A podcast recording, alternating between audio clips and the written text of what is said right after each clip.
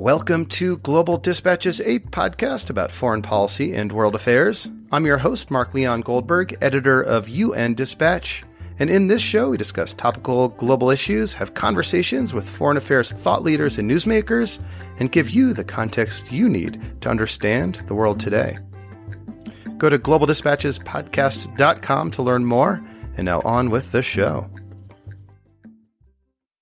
My guest today, Jessica Posner, is the CEO of a nonprofit dedicated to the empowerment of adolescent girls. The name of her organization is The Girl Effect, and this name refers to a concept in international development that has become increasingly relevant over the last decade. The girl effect refers to the community and societal benefits that can accrue when investments are made specifically in the education and health of girls. And indeed, this has been backed up by research over the years and has been a driving force guiding many health and development projects. In our conversation, Jessica Posner kicks off by explaining the concept of the girl effect. And we then have a longer conversation about the work of the organization that she leads. This includes projects aimed at increasing the demand for reproductive health services and education among young women and girls in the developing world. I caught up with Jessica Posner while she was in Kenya, where she lives with her husband, the Kenyan social entrepreneur Kennedy Odede. I mention this because she brings up her husband in our conversation, and uh, I should also use this moment to plug the fact that Kennedy, like me, is a Humanity in Action Senior Fellow. This is a great conversation. You will learn a lot about the Girl Effect, the concept, and Girl Effect, the organization. And I'll post a link to the Girl Effect on globaldispatchespodcast.com. For you premium subscribers, the bonus episode this week is my conversation with international relations scholar and Washington Post columnist Dan Drezner to unlock that episode and dozens of other bonus episodes, please become a premium subscriber by going to patreon.com slash global dispatches. And a note from our sponsor, Northwestern University's online master's program in global health you can learn how to make a meaningful difference in places where it is needed most. Go to globaldispatchespodcast.com and click on the ad to learn more, or go to sps.northwestern.edu slash global. If you are considering a master's degree, do check that out. And now here is my conversation with Girl Effect CEO Jessica Posner. Looking for a trustworthy podcast to bring you unfiltered viewpoints and experiences on global health? Tune into Global Health Matters, the podcast that connects silos and amplifies diverse voices to give you a holistic picture. Each month, Dr. Garry Aslanyan from the World Health Organization hosts discussions with guests spanning former ministers of health, award winning journalists and authors, and frontline public health workers. Join listeners from across 180 countries for an exciting season 4 launching in June. Global Health Matters is available on Apple Podcasts, Spotify, and YouTube. So, I think to the question of what is the girl effect, um, we know that girls all over the world face significant barriers to reaching their potential simply because they are girls. And I think we also know that adolescence is a time where gender roles, gender based discrimination, and bias really start to take hold. And this can severely limit girls in accessing the resources and support that they need. And so, globally, compared to men and boys, women and girls have less decision making power, mobility, increased domestic work burdens, less access to nutrition, health, education services, um, and of course are at greater risk of violence. But however, you know, in the past decade, a lot of work has been done to address this and put girls and women on the global agenda. And so I think what the girl effect is, is the belief that investing in a girl, enabling her to reach her full potential, has an outsized effect on the planet. You don't just impact that girl and her life but she actually has the power and the ability to impact others within her sphere of influence. And there's so much data that shows and supports that when girls have different aspirations when they're accessing services, when they're having children later, when they're staying in school longer. There are tangible benefits to communities, to the GDP of countries. So I think the whole notion of the girl effect is that a girl is powerful on her own and in her own right, and yet investing in girls could actually tackle so many other issues like climate change. You know, there's just a Brookings study that showed that for every um, one dollar you invest in a girl and family planning and her health, you would have to spend four and a half dollars on solar technology to get the same offset in carbon reduction. So I think this belief that the girl effect goes beyond a girl, that creates change in communities and countries at large, really on almost every issue that matters is, is the the concept that underlies the girl effect as an idea so um, that's obviously supported by so much evidence. Well, I've seen a lot of those studies that you've cited, um, and I've I've read many of the reports that do suggest this kind of outside societal impact that investing in adolescent girls can mm-hmm. have. Uh, in your work, presumably, you've encountered sort of living, breathing examples of, of the girl effect yeah. in, in action. Can you tell a story or share an example of, of a, a girl you've worked with, you've encountered who, you know, is this effect in action? So many. Um, I'd love to. So I think I can talk maybe a little bit about my own personal experience before coming to Girl Effect. So I spent the last 13 years working in a community called Kibera, where my husband was was raised, one of the largest slums on the continent. And part of what we were working to do is actually put girls, women and girls at the center of community based development and to change attitudes and perceptions about women and girls. And so I think that in my own experiences in my life, I mean, Kennedy's mom is a fantastic example of a woman now, but a girl then who had my husband when she was 15 years old, proceeded to have eight children, had incredibly difficult barriers in her personal life. But she was so committed to educating her children that she in Kibera starting started a savings group and started bringing women together, young, you know, adolescents, older adolescents at this point, to just save whatever they could, whether it was 50 cents a week, a dollar a week.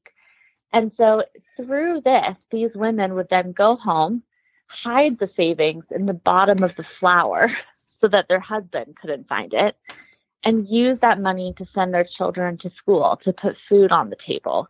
And so I think Kennedy's mom is just kind of one illustra- illustrative example of what women and girls do when they can access resources.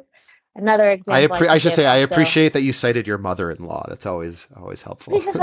Yeah, yeah I think that uh, my mother-in-law is a great an example, and I think some of the other girls that I, I was I'm always inspired with the ideas that girls have to change their communities.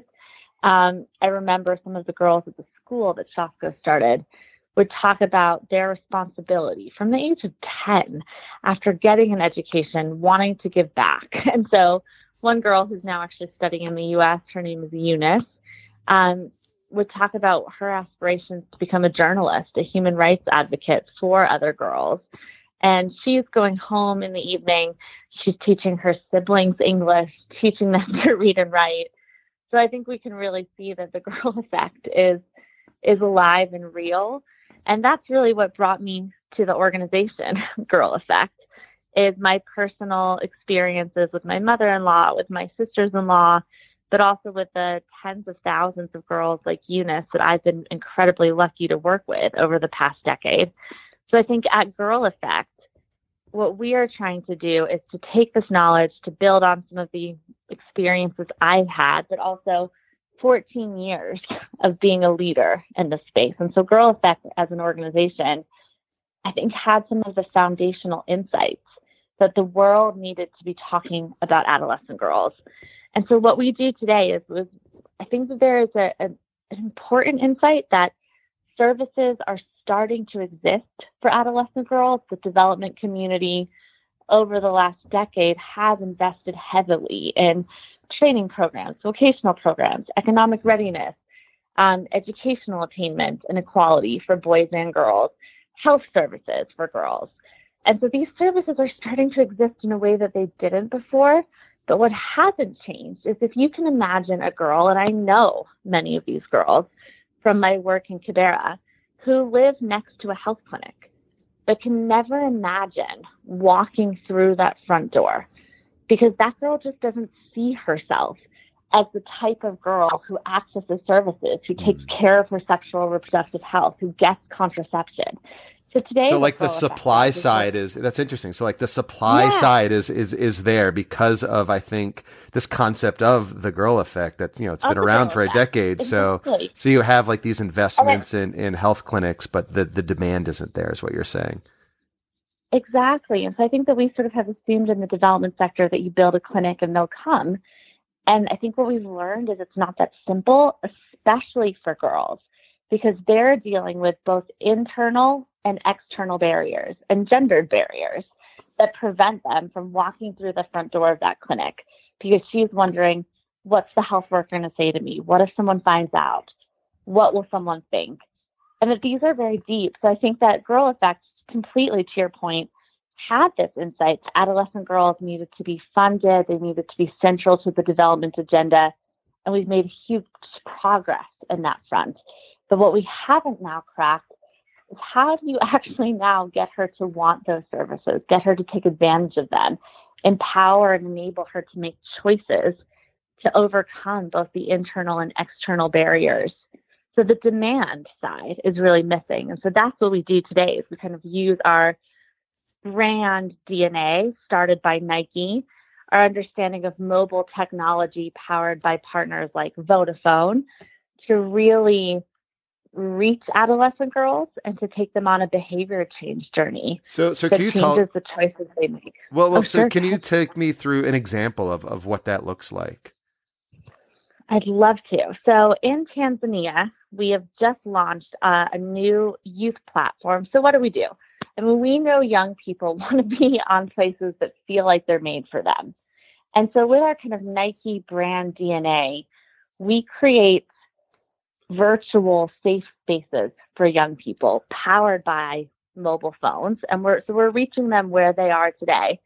Um, I'm sure my kids are too little, but my friends who have kids talk about their kids are on their phones. And that's not just true in the Western world, that's true globally we've done some really interesting research with the Vodafone Foundation that actually dispels a lot of the myths that adolescent girls around the world don't have phones. What we've actually learned is that they may not own a phone, but they own a SIM card. So if you imagine you're a girl in Tanzania, we've launched a platform called Tujibebe. And Tujibebe today is accessible on an IVR line. And so what that means is a girl can call a number it's zero rated by Vodafone. And she comes into an audio content world, which is about all the issues she's facing. So it's about what to do when she gets her period. What does that mean? How to manage that? It's about economic readiness, how to negotiate with her parents to get a job, how to start thinking about her aspirations for her life. Um, this platform will ultimately also help drive towards sexual reproductive health services, thinking about how do you inspire and motivate a girl to keep herself healthy, to make choices that protect herself. We can talk about immunization and how she decides to, you know, get the HPV vaccine. So this girl can call into this IVR line. And today we've just launched this brand uh, at the end of July in Tanzania, but we've had almost 100,000 calls to this line, which I think just really shows that young people want to be part of online spaces that feel made for them in other countries, um, in India, for example, we have a platform called Chaja, which is reaching girls on Facebook, YouTube, and Instagram, and soon via WhatsApp. So it's video content, it's audio content, it's a chat bot that can answer your questions. It's a community of girls like you to have that conversation. And then we're also making links to offline services. So whether that's clubs or clinics or places in the real world to reinforce the online messaging. So I know it's it's early in the launch of that Tanzania yeah. program. You said there's a hundred thousand sort of contacts have been made. Calls, yeah. Calls have been like. Have you learned anything sort of surprising to you from those from from the data yeah. you've collected so far? Absolutely. So I think that we were shocked that just that the volume of calls just so immediately after launch, really without any marketing spend. So I think what that's shown us is that girls are hungry for content that feels like it's made by and for them. And I think also, so in Tanzania, we're really learning about a lo-fi, kind of low digital access environment. It's an IVR line. Any phone will work. And so I think it's been really interesting to see the uptake in that compared to India, for example, which is a much more kind of hi-fi digital marketplace. Um, and so I think there's there's different learnings about how to reach girls in different environments. How do we get in front of them, especially since we know in many of the places we work, boys are much more likely to have access to a phone or to be phone owners. So I think we've learned a lot about how to actually get in front of girls and, you know, in India, for example, only 25% of internet users are female. But we know that that's going to be a huge place of growth in the future and in the near term future. So we've done a lot of work with actually a digital ethnography of adolescent girls in India. Where are they online? What are they watching? Who are they talking to? And I think what and, what have you found? Yeah, what what have you found there? I mean, that's fascinating. yeah.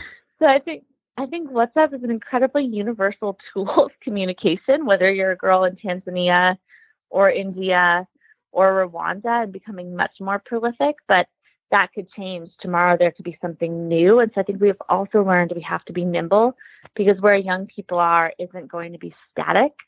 And I think we've also learned that short content is important. So what we're really using is behavior change science in our content that takes a girl on a journey where she, at the start of that journey, can't imagine walking into a health clinic. And so she needs to see other girls like her who also don't feel that that's a relevant or accessible experience, but actually walk with that girl, the character, and the content that we're creating as she's going on the change journey. I think another surprising thing we've learned is that you know, change in real life happens slowly. So in our content, we also can't move too quickly. Because the second that something happens in a storyline that allows a girl to say, oh, well, she was able to make that choice because she's different from me, the likelihood of that girl changing her behavior decreases.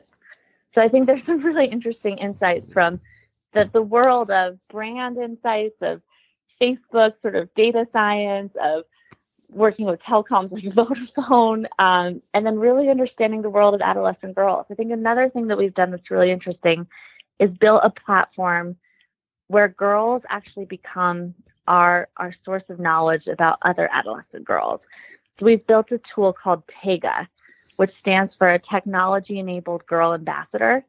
And how this works is literally girl to girl. It's a peer to peer research tool that is uncovering completely different insights about the lives of adolescent girls. I was talking to one of our Tegas in Tanzania, and she told me um, basically, she said, when a mama walks into the room to an older woman, we're going to lie to her. But if an adolescent girl asks the question, we'll tell her the truth because she hmm. understands. She's like us. And so through Tega, we've deployed Tega in over seven countries in India, in Bangladesh, in northern Nigeria. And I think we've really gotten some foundational insights to the thinking of adolescent girls. So, for example, if you think about HIV, adolescent girls are one of the only demographics globally where new infection rates are rising, not falling. And why is that? When we think about it from the perspective of a girl, this is the first generation of girls that is growing up having seen people living healthy, productive lives on ARVs. No one knows their status. They live completely normal, you know, happy lives. Hmm. And so for many girls, the choice of, you know, telling your boyfriend to use a condom and the risk that you might lose him in that conversation feels much riskier than potentially contracting HIV, which feels like it's livable in today's hmm. uh, medical medical environment. So I think understanding that insight, understanding how adolescents make decisions, what feels like a bigger risk to her may feel different to an adult decision maker. Can you um, so putting those insights central? Well, well, can you sort of talk me through what a storyline looks like in in um, for one of your platforms? Um, you know how you know what are sort of the stages of that um, sort of decision influencing process? Mm, great. So in India, for example, we have three different content formats today. So one is a comedy. It's a sketch comedy about a girl and her best friend who is making decisions like should I go to volleyball practice or should I go out with my boyfriend? And so you watch it's funny, it's kind of engaging, it's 3 minutes on YouTube. Each each episode is 3 minutes on YouTube. And so you watch that girl going through completely relatable, normal moments that any adolescent girl in India might have. Now there's another format which is a direct to camera kind of informational video. So questions like what what are the myths and misconceptions of getting your period? What are the things people tell you that are true and not true? So that's kind of a much more informational format. And then we have a third format, which is a much more narrative drama. And so you watch a girl, similar character, um, going through difficult decisions. How does she actually decide that she wants to take charge of her sexual reproductive health? And so you see her interact with her friends, with her parents, with her boyfriend.